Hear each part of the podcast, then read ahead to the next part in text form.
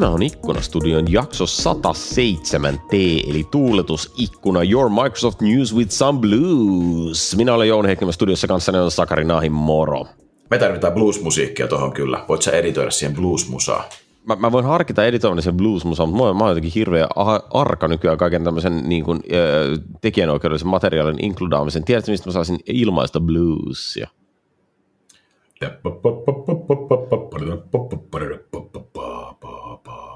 Mulle tuli mieleen joku venäläinen marssi, mutta hei ihan sama, mahtavaa. Mitä kuuluu miehelle? Ei mitään. Tässä aurinko paistaa aika nättiä. Jotenkin niin kuin, se on jännä, että korona ei hellitä eikä tuossa niin kuin ihmisiä näe eikä mihinkään mene, mutta ihan vaan se, että voi heilua puutarhaletkun kanssa ja grillata jotain, niin sekin jo, se on, niin kuin, se on niin kuin muutos edelliseen ja se piristää mieltä, kun kaavat rikkoutuu päästä sä, sä, sä olit kyllä aivan asian ytimessä. Meillä on aloitettu pyöräilykausi koululle menemisessä ja se on, kun se on seitsemän kilometriä se matka, niin se on aika semmoinen mukava piristävä aamun napsu, kun käy siellä niin kuin heittää tenavat. Onko se niin kuin seitsemän kilsaa suuntaansa? Kyllä. Vedätkö niin kuin 14 kiloa ennen, ennen aamupalavereja pyörällä? Joo, ja sitten kun ne käy hakemaan, niin sitten tulee toiset samanlaiset. Ja, ja siis, Aika kova. My, myös niin kuin eskarikokoinen vetää sen, että siitä se tulko ihminen kasvaa aikuiseksi. Aika kova, aika kova. Tosi hyvä setti, mutta seitsemän kilsaa pyörällä eskarikokoinen. Me ollaan tuossa käyty samanlaisia vähän piknikillä väillä perheenä, niin se on semmoinen niin kuin vajaan puolen tunnin luikautus saattaa olla, jos tulee se muutama stoppi ja käsi puutuu ja sitten pitää vähän katsoa, mitä kukkia. Just, just niin. Ollaan aivan asian ytimessä. Aika hieno homma. Hei, nyt on käynnissä juuri, tai eilen illalla oli Cosmos DB Confi äh, Korpin järjestämänä gotcosmos.com kautta conf tai jotain sellaista, niin laitetaan linkki siihen. Linkki siihen, jos, jos kosmosasiat kiinnostaa, niin aika paljon ollut puheita siitä, siitä aiheesta eilen äh, iltasesta tätä nauhoittaessa, eli kun tämä tulee ulos, niin alkuviikosta. Niin, just näin. Muutama päivä sitten, kun tämä tulee ulos. Kyllä. Kyllä, ja siellä on Sakinkin puheenvuoro. Kannattaa käydä kuuntelemassa, mitä Sakke oppi seitsemässä vuodessa Cosmos DBstä. En tiedä, kannattaako. Nauhoitus oli perjantaina myöhään illalla työviikon jälkeen ja, ja niin kuin aika kaasuissa sen vetelin. No mutta hei, se on parasta. Se, se on jotain. Hei, me puhutaan uutisista puhutaan vaan, mihin sä oot, mihin sä oot törmännyt, mitä sä oot lueskellut. Musta, musta tuossa lähtee aluksi tästä niin shoppailurintamalta liikenteeseen. Se ensinnäkin voidaan, voidaan lähteä, olla suomalaisia lähteä liikkeelle failureista. Microsoft ei onnistunut hankkimaan Discordia ainakaan tällä erää, koska Discord oli vetäytynyt näistä keskusteluista sen jälkeen, kun oli tarjottu 12 miljardia taalaa. Mä ymmärrän, että ei kannata myydä itseensä halvalla. Olen henkilökohtaisesti todella pettynyt, koska mä, oon, niin, mä olin miettinyt jo niin koko joukon erilaisia sanaleikkejä, jotka voisi lähteä siitä, että mä olen jatkossa esittäytymään Disco RDnä, mutta koska mä en nyt pääse käyttämään niitä, mutta täytyy suunnata energiaa johonkin muuhun, jossa on ehkä enemmän nyansseja. Uh. Tuossa oli tuossa linkissä, mikä, mikä tuonne meillä tulee, niin se on Bloombergin artikkeli tästä Discordista, niin siellä oli joku sisäinen, sisäinen toi pitkäkurkku oli laulanut Bloombergille, että Discordi miettii ihan omaa listautumista ja tämä olisi saattanut sitten vaikuttaa tämmöiseen niin kuin ei-sanomiseen.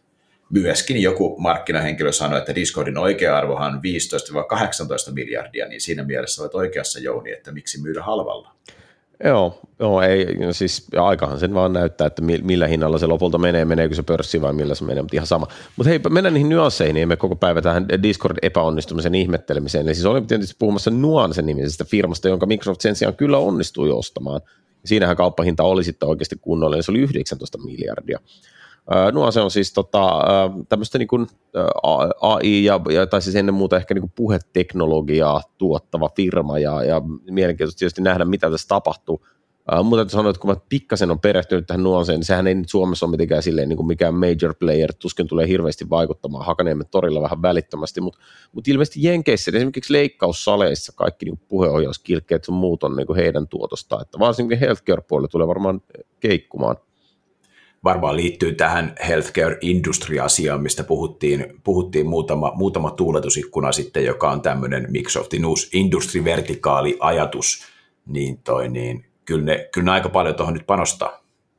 Todella, todella. Ja, ja siis musta se on niin kuin, äh, tietysti niin kuin tosi hieno homma ylipäätänsä, että Natural UI-ajattelu sun muut, niin kuin ne, ne rullaa eteenpäin ja se on hyvä, että kun Microsoft tekee tavallaan tämmöisiä vertikaalikohtaisia sovelluksia, on ne nyt sitten Healthcare Cloudia tai mitä ikinä, niin, niin tavallaan, että niihin saadaan saadaan vähän jotain muutakin kuin vaan se, että me ollaan niin paketoitu sulle Dynamics 365 oikeat entiteetit valmiiksi että se, siinä on oikeaa semmoista niin toimialasovellusta mukana. Se, on, se on jännää, kun, kun on niin itse tottunut kuitenkin paljolti ajattelemaan Microsoftia semmoisen aika geneerisenä niin teknologia platform tarjoajana niin kohta sieltä rupeaa tulemaan mukana kaikki toimialasovellukset, niin kyllä vähän jotenkin myös on niin vaikea hahmottaa, miten tämä menee.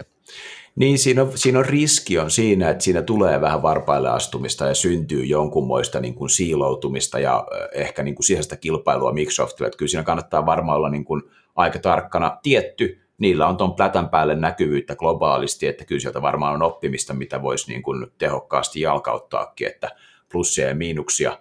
Nuansesta naureskelin niiden tuotteiden nimiä, koska ne tuotteiden nimet on tyylin Dragon Ambient Experience ja, ja Power Scribe – ja tällaisia tuotteita, niin nyt ymmärrän, että miksi joku maksaa 20 tuosta, koska tuotteistus on mennyt kohdilleensa. Ja toi on kyllä niin kuin suomalaisissa firmoissa mun mielestä meidänkin tuotteiden nimet pitäisi olla niin kuin lohikäärme 3000 Max Pulse. Niin. Niin kuin ihan oikeasti. Mi- niin, miksi meillä on niin kuin pilotti kakkonen? Miksi on sen niminen se tuote? Pilotti kakkonen. Ihan pölö. Se voisi olla niin kuin, tiedätkö, tuho ja demoni 13 miljoonaa. Vähän semmoista, vähän semmoista niin kuin rouhea mm. voisi kyllä olla.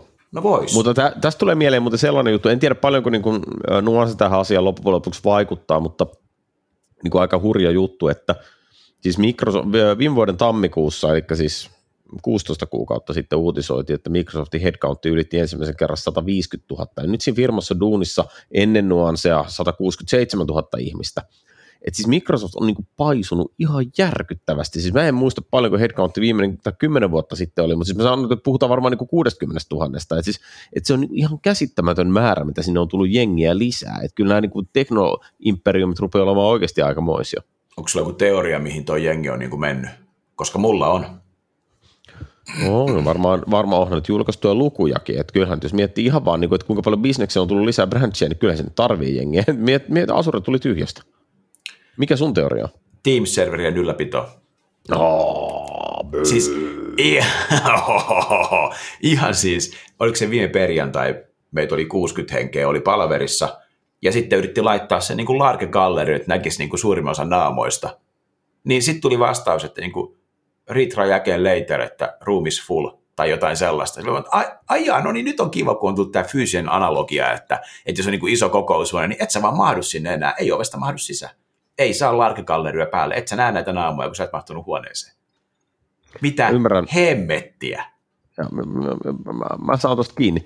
Äh, ehkä niillä pitäisi olla vielä vähän enemmän jengiä ylläpitämässä Teams-servereitä, mutta hei, tuossa tulee muuten mieleen siis se, että äh, palaamme tähän jakson lopussa vielä, mutta siis äh, Microsofthan on ilmoittanut, että he rakentavat 50-100 datacenteria vuodessa. Mm. Ja, ja, se on oikeasti, niin kuin, että ihan, vaan, jos teet ihan vaan niin fyysistä ekspansioita sillä vauhdilla, niin ei kauhean ihme, että headcountti kasvaa. Se on totta. Joo, ja kyllähän niillä nytkin on useampia ilmoituksia siitä, että mitä pannuja on tai mitä senttereitä on tulossa mihinkin maihin lisää, ja kyllähän niillä on selkeästi on niin kuin osa strategiaa tämmöinen niin kuin lokaalin pilven ajatus, että monessa, monessa maassa, monessa legaalialueessa olisi niin kuin oma datacentteri. Kyllä. Hei, eteenpäin. palataan tuohon vähän myöhemmin. Jatketaan eteenpäin. Meillä on paljon asioita tänään. Ei paljon rönsyillä. Ei, ei me koskaan. Tämä on, tämä on Uutisia. ikkunastudio.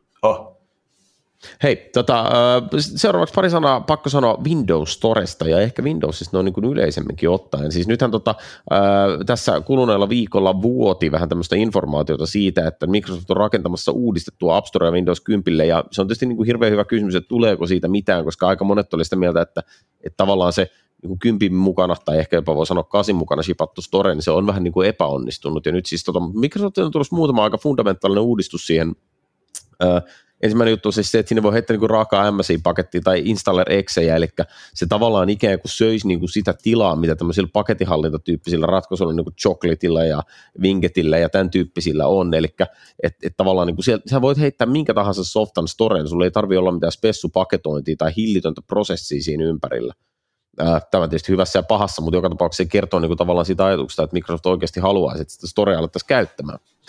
Ja tota, toinen asia on siis se, että Store tulee tukemaan myös sitä, että softilla voi olla oma update-channeli, eli se periaatteessa mahdollistaa semmoiset, niin vaikka selaimet, joilla on Chrome, Firefox, kaikki nämä, niillähän on omat update-mallinsa, miten ne toimii.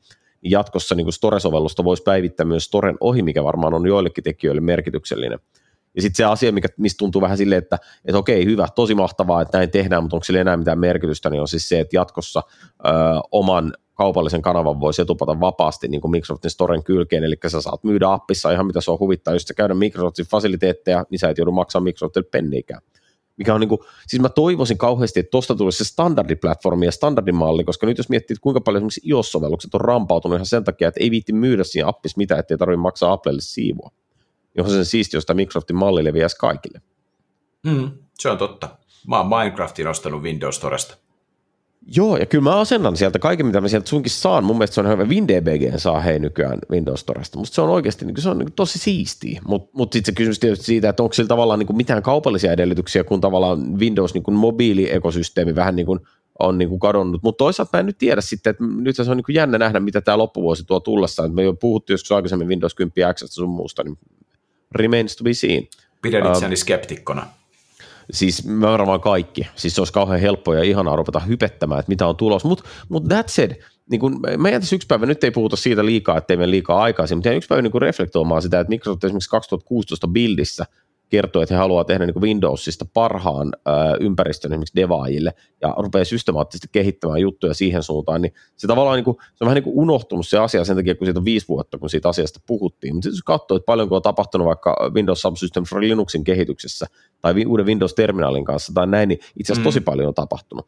Ja nyt on siis tulossa tota, Tämän vuoden syksyllä on tulossa siis Windowsin niin sanottu versio Cobalt, jossa tulee mukana myös ilmeisesti isompi UI refresh. Ja aika näyttää, että minkälainen se on, mutta, mutta oletus ja huhu on, että se jatkaa tätä samaa teemaa, että tehdään Windowsista parempi muun muassa devaille. En tiedä, mitä sanoisin asiasta. Siis susta huomaa sen, että sä oot, sä oot niin post-PC että sua kiinnostaa niin business ja sua kiinnostaa pilvi, ja that's fine. Mutta mut, mut sitten on niin koko joukko ihmisiä, joilla edelleen on niin väliä sillä, että minkälainen se on se Windows-terminaali, fontti ja translucence ja kaikki muut tämmöiset asiat. Mua itse asiassa se terminaali mua kiinnostaa, mutta niin kun se seuraavan, seuraavan Windowsin UI refresh, siinä varmaan, siinä on varmaan 80 pinnaa kehittymistä ja 20 pinnaa on semmoisia juttuja, mikä ottaa kaaliin. Joo, siis voi hyvin olla harva asiahan kerralla menee maaliin. Joo, mutta hei, aika näyttää. Tulipahan kerrottua. Ne on mun ihan niin kuin, ne on kiinnostavia juttuja.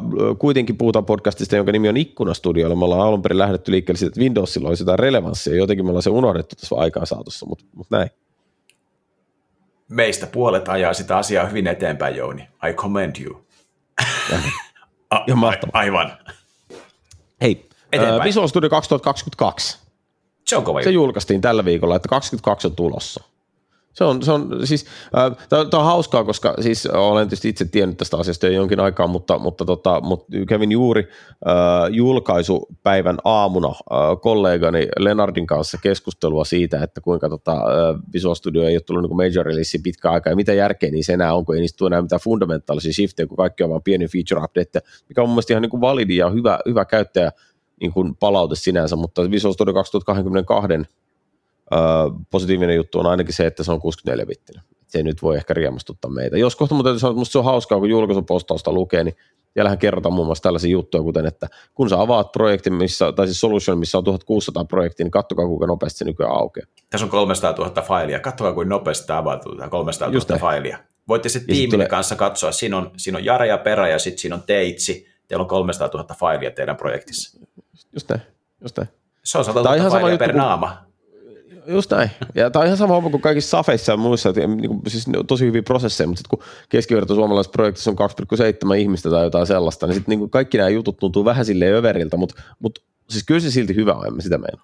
On se hyvä, tuossa oli hyvä, hyvä näin läpän, minkä taisin sullekin äsken sanoa, mutta toi meidän Teamsissa yksi, yksi kaifari laittoi kuvan, kuvakaappauksen Visual Studion viesti toi muistin käytöstä ja 18,5 gigaa oli Visual Studio 2019 käytössä, niin hän pohti, että kannattaakohan päivittää vai ei, kun Visual Studio syö nyt jo kaiken muistin. Niin tämä 64, niin se vie, niin kuin, se vie sen niin kuin paremmin.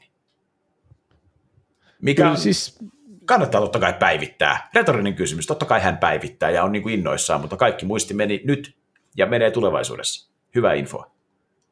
Siis toi on itse asiassa, niin kuin, eikö, eikö, niin kuin tuossa voi vähän niin kuin yhdistää, että Visual Studio on vähän niin kuin alkoholi, että kaikki muisti meni. Mä oon jotenkin, joo, Visual Studio Code on kyllä niin kuin isosti tullut, isosti tullut sille, että tarkoittaako se, että alkoholia käyttää nykyään vähemmän. Mikä se on muuten koronan tämmöinen niin kuin tilastollinen vaikutus? Käytetäänkö enemmän vai vähemmän alkoholia? Se on hyvä kysymys, mä en tiedä. Mäkään en tiedä. Mä luulen, että meidän osa on vähentänyt huomattavasti, itse olen vähentänyt huomattavasti, ja luulen, että osa on sitten taas niin vastapainoisesti lisännyt, koska sitten niin kuin, jää sitten niihin hyllyihin enemmän. Mm, näin, näin, näin, voisin kuvitella, en tiedä itselläni on niin vähäistä, että paljon ollut vähentämistä, mutta joo, joo. Mutta mut siis sanotaan näin, että tota, Öö, ymmärrän kyllä. Siis tästä täytyy myös sanoa silleen, että kun on itse tämmöinen niin kuin, öö, ihminen, jolla on, on sillä niin kuin siunauksellinen tilanne, että esimerkiksi kotona on riittävästi tilaa, niin eihän tässä nyt paljon ahdista. Mä ymmärrän, että jos, jos asuisi sinkkuna 24 neliön öö, kämpässä ja tuijottaisi koko ajan niitä samoja seiniä, niin voi olla, että ahdistus iskisi enemmän ja sitä haluaisi lääkitä. Että siis sympatinen mm. kaikille, jotka, jotka niin kuin tämän tyyppistä asioista kärsivät. Kyllä. Hei, me oltiin näissä nörttiaiheessa niin kuin alkoholissa. Hmm, wait. Pakko nostaa, ei ryhdytä ihan hirveän syvälle puhumaan, mutta siis Microsoft on tullut uusia uh, muistidumpin analysointityökaluja. Uh, niistä puhuttiin Visual Studio blogissa taannoin. Siis itse asiassa oikeasti ihan fiksuja juttuja. Eli siis dumppianalyseri, että voit Visual Studiossa syöttää dumppia, se tunnistaa sieltä esimerkiksi sync over async-skenaarioita sun muuta. Linkki löytyy show notesista. Kande katsoa uh, muistidumppien debukkaaminen, kun on asia, jota ei koskaan voi tehdä tarpeeksi aina jokaisen, jokaisen sovelluksen ja funktion kohdalla on hyvä vähän tsekkailla muistidumppeja. Haluan nostaa tuosta Visual Studiosta vielä, tuossa on toi maine tuosta LiveShareista, niin toi, tai LiveSharein chatista. LiveShare on semmoinen toiminnallisuus kyllä, että nyt ö, korona-aikana se on niin kuin noussut, noussut oikeuksiinsa huomattavasti. Me ei ole niin kuin hirveästi jauhettu siitä muuta kuin silloin, kun se tuli niin kuin ilmi, mutta jos, jos siellä kuuntelija – teet tiimissä töitä ja ette ole niin live sharea ottanut käyttöön, niin tsekkailkaa, tsekkailkaa ihmeestä vähän. Se, Siinä... toi, on, toi on tosi hyvä nosto, ja siitä ehkä pitäisi jossain vaiheessa puhua, siis se niin featuresettinähän se nyt on niin kuin nopeasti katsottu jossain muutamassa videossa, mutta siis se, että, että tavallaan miten sitä organisaatiossa käytetään ja kannattaa käyttää, niin sekin vehti on kehittynyt aika paljon siitä, kun se ensimmäinen preview tuli, että itse asiassa siinä voisi olla oikeasti niin kuin ihan, se olisi niin kuin merkityksellinen keskustelu ja mulla on heti siihen suora hottippi, kova hottippi, mitä kannattaa välttää, niin undoon painamista. Jos toinen kirjoittaa hirveästi koodia, niin älä undo sen toisen koodia. Be a friend, not an undoer. Jos, jos on tapa painaa usein Ctrl Z, niin siitä on jotain vaikea päästä pois siitä selkärankatavasta, että hei mä undoon omaa työtä, niin miksei teksti häviä? Miksei teksti häviä? Jossain muualla joku toinen kirjoja, että mitä helvettiä täällä tapahtuu, mun koodi häviää mun silmien edessä, mä kirjoitin sitä justiinsa. Sydänverellä. Kyllä. Se on hieno feature toi. Ja, Hei. ja, jaataan kokemus. Kyllä. Öö, kaksi kakkosessa on muuta muutakin mielenkiintoista featurea. Kande katsoa se julkaisupostaus, mikä tässä on linkitetty, niin siinä on pieniä tiisereitä ja lisää tulee varmasti tämän kevään aikana. Ja missä tulee tämän kevään aikana? Siitä hyvä segway siihen, että pakko mainita tässä kohtaa ääneen, että Build 2021 päiväthän on julkaistu. Tosi vähän kummallista kyllä niin kuin Microsoftin Build-saitilta ei voi mitenkään päätellä, että tämmöinen joku buildi on tulossa, mutta 25-27. toukokuuta 2021 ja ja voisin kuvitella, että siis tosiaan Windows Cobaltista varmaan puhutaan ja puhutaan varmaan Visual Studio 22 ja, ja puhutaan ehkä pikkasen .NET 6. Siellähän on tulossa muun muassa siis MAUI, eli Xamarin Forms V Next, mikä mahdollistaa siis yhdellä koodikannalla sovellusten tekemisen desktopille ja, ja Macille ja, ja tota, Jossille ja Androidille ja vähän kaikkea. Ja myös hei, desktop-appien devaamisen Blazorilla, onko ihan pikkasen hotti shitti? Ja nyt kun tuosta Hotisitistä päästään, niin puhutaan varmaan myös Asurasta veikkaanpa, että siellä tulee laajennuksia ja lisäosia tulee joihinkin semmoisiin hotteihin juttuihin, Cosmos DP ja Synapse, ja mikä nyt on Microsoftilla tällä hetkellä hoteen takamaa. Sentinel on aika kova, tuntuu olevan, musta se niin kuin nousee esille, ja API Managementti pullahtelee siellä sun täällä edelleen, ja tämmöisiä juttuja, että varmaan niin kuin taas pildissä nähdään Asureja ihan yllin kyllin, jonkunkin mielestä ehkä jopa liikaa koska aivot täynnä, ei mahdu enää. Joo, ihan, ihan salettiin. Siis Asurehan on, on varmasti, mutta, mutta siinä on niin ehkä se juttu, syy miksi mulle tuli jotenkin mieleen hailata tuota bildistä noita muita juttuja, niin kuin Devaa-kokemusta ja, mm. ja niin kuin clientia. Ei Tarvitse, ei Azure on joka paikassa, siis joka niin ikinen konfa, niin siinä tulee aina, ja, ja siis vaikka ei olisi mitään konfaakaan, niin koko ajan tulee uusia featureita, niin tulee ihan joka ikiseen tuuletusikkoona löytyy aina listalle Azuren uusia featureita. Sitten sit kysymys on vaan siitä, että mihin laitetaan uutiskynnys. Mutta sitten nämä muut on niinku ehkä enemmän semmoinen, että näistä tulee vielä niinku ryöpsäyksinä. Tällä listalla itse asiassa jo. Tämä Ikkuna-studio sisältää hyvin vähän Asure-uutisia. Siirrytäänkö sitten niihin meidän Asure-uutisiin, mitä meillä on kuitenkin? No siirrytään. Eli cloud servicet, mistä joku aika takaperin mainittiin, että meillä ei enää projekteissa niitä olisi, niin valehtelin. A, a, mitä valehtelin? Siis kyllä on, on edelleen, eli toi luulin, että ollaan siirrytty pois, mutta ei oltukaan refaktoroitu. Jonkunmoinen budjettiaikatauluhaaste oli tullut eteen ja ei oltukaan päästy sitten cloud service eroon, mutta hei, toimii siellä, kenenkään ei tarvitse koskea, että miksi niistä siirtymään. Nyt on tulossa tämmöinen Cloud Services Extended Support, tai tuli, joka on nyt generally available.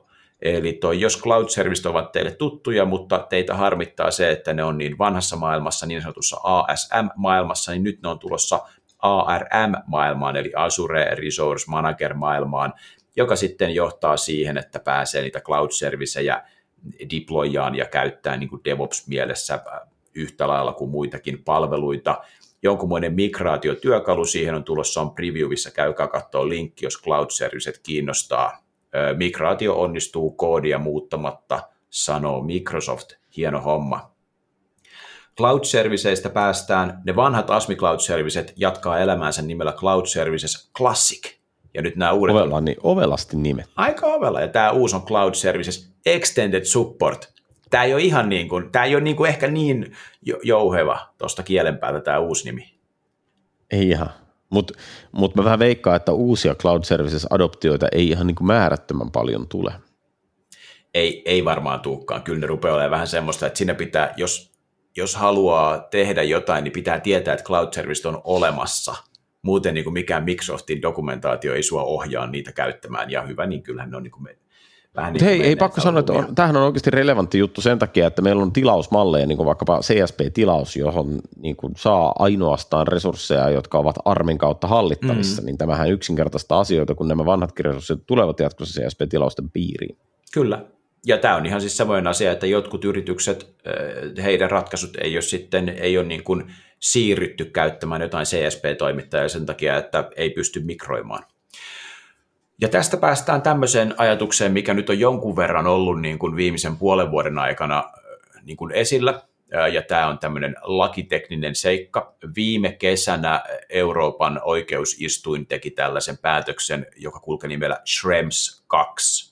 Ja Schrems 2 lähtee, onko se, onko se itävaltalainen kaifari, joka jossain vaiheessa toi valitti henkilötiedoistaan ja niiden mahdollista siirtymisestä ympäri maailmaa ja tämän tämmöistä asiaa, ja silloin tuli Schrems 1 päätös, ja nyt on tullut tämmöinen Schrems 2 päätös, ja minkä takia isoja organisaatioita, jotka lähettää henkilötietoja tai tallentaa henkilötietoja Euroopassa esimerkiksi, niin tämä Schrems 2 voi nyt niin kuin jännittää ja varmasti joissain organisaatioissa kuulijat olette siihen niin kuin törmännyt tähän mahdolliseen jännitykseen, niin, niin johtuu siitä, että tämä Schrems 2 viime kesältä invalidoi ö, omalta osaltaan niin kuin heikensi tämän EUn Privacy Shield lainsäädännön suojaa, joka on sitten määritellyt, että miten henkilötiedot liikkuvat EUn ja Jenkkien välillä.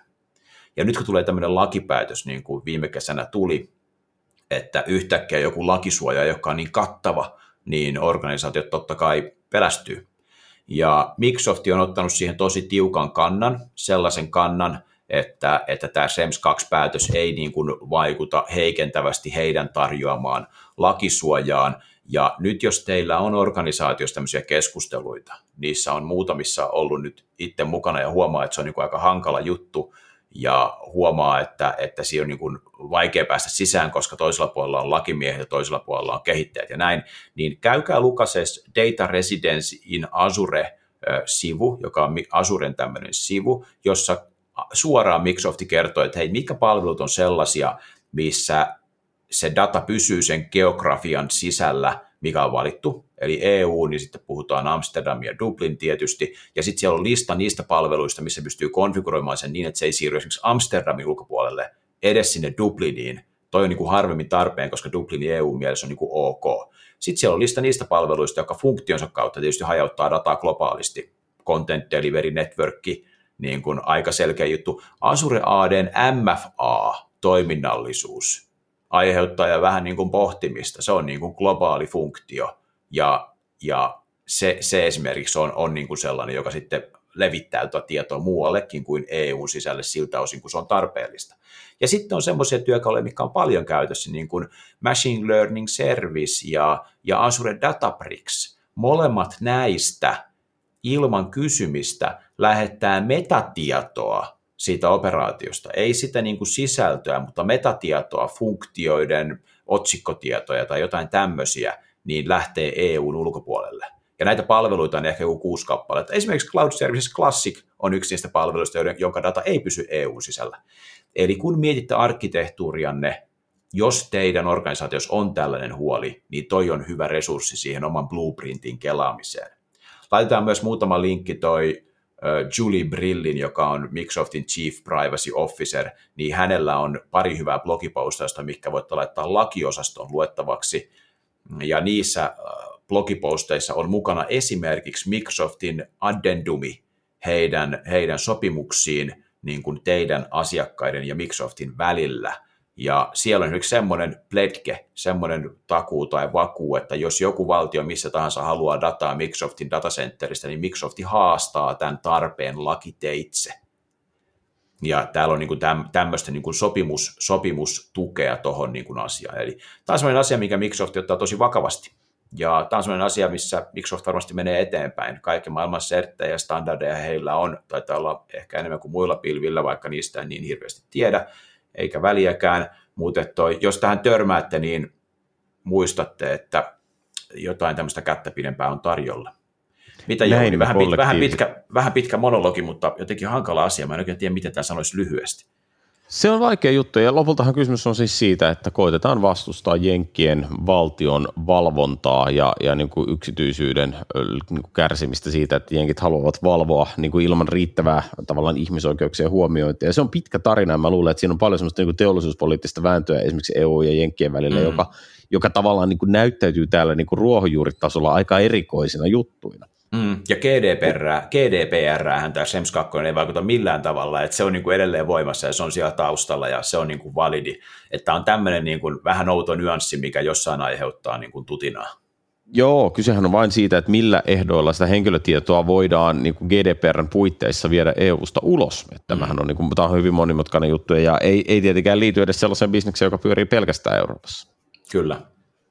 Hei, jatketaan pilvellä, mutta otetaan pikkasen semmoinen konkreettisempi kulma ja nostetaan viimeisenä asiana esiin se, että Microsoftilta tuli aika makea sellainen, jos olet tottunut niin näihin nykyaikaisiin virtuaalisiin asuntoesittelyihin, niin Microsoft pisti, pisti, pisti vielä niin notchin paremmaksi ja teki virtuaalisen datakeskuskirroksen. Eli niillä on tämmöinen 3D-malli, missä pääsit seikkailemaan Azure Datacenterin. Ootko Sakke käynyt katteleen? Olen käynyt. Se oli äh, varmaan niin kuin pelkistetty näkymä, mutta siellä oli esimerkiksi hauskaa oli se, että networking roomissa on puupanelointi. Ja siitä sanotaan, että se puupanelointi on, on niin kuin, voi tuntua hassulta, mutta se on oikeasti todella hyvä hiukkasten vähentämiseen ilmassa, ja se on niin kuin erikoiskäsiteltyä puupanelointia, joka on suunniteltu siihen, että se niin kuin minimoi hiukkaset. Joo. Ihan Joo. niin kuin, siis niin kuin you know, siellä on paljon semmoista, totta kai sellaista niin kuin yleistietoa, että hei, että Microsoftilla on näin iso äh, niin kuin verkko ja näin paljon sitä menee dataa läpi ja bla bla bla ja ihan niin kuin mielenkiintoista, mutta sitten siellä on tuommoista, mikä on jotenkin niin kuin hauskaa knoppia. Kyllä se oli hauska. Kyllä. Joo. Käy katsomassa, jos haluat kurkistaa datakeskuksen sisälle. Hmm. Ei. Siinä on yksi, yksi tuuletusikkuna on tuuletettu voiko noin sanoa, avattu, suljettu. Ehkä, ehkä me nyt suljetaan tuuletusikkuna, ehkä se on siis oikea metafora. Nyt loppuu tuuletus ja kaikki seuraavan kolme viikkoon, jolla on ikkunat kiinni ja ovet kiinni ja tunkkasesti. Niin just, ja puolentoista viikon päästä hapenpuutetta hieman äh, helpottaa se, että meiltä tulee sen tämän haastattelujakso, jossa tulee uusia tuulia. Joo, tulee puolentoista tunnin tosi ei-tunkkanen haastattelu. Just näin. Kiitoksia. Palaamme Kiitos. asiaan. Kiitos kaikille. Se on moro.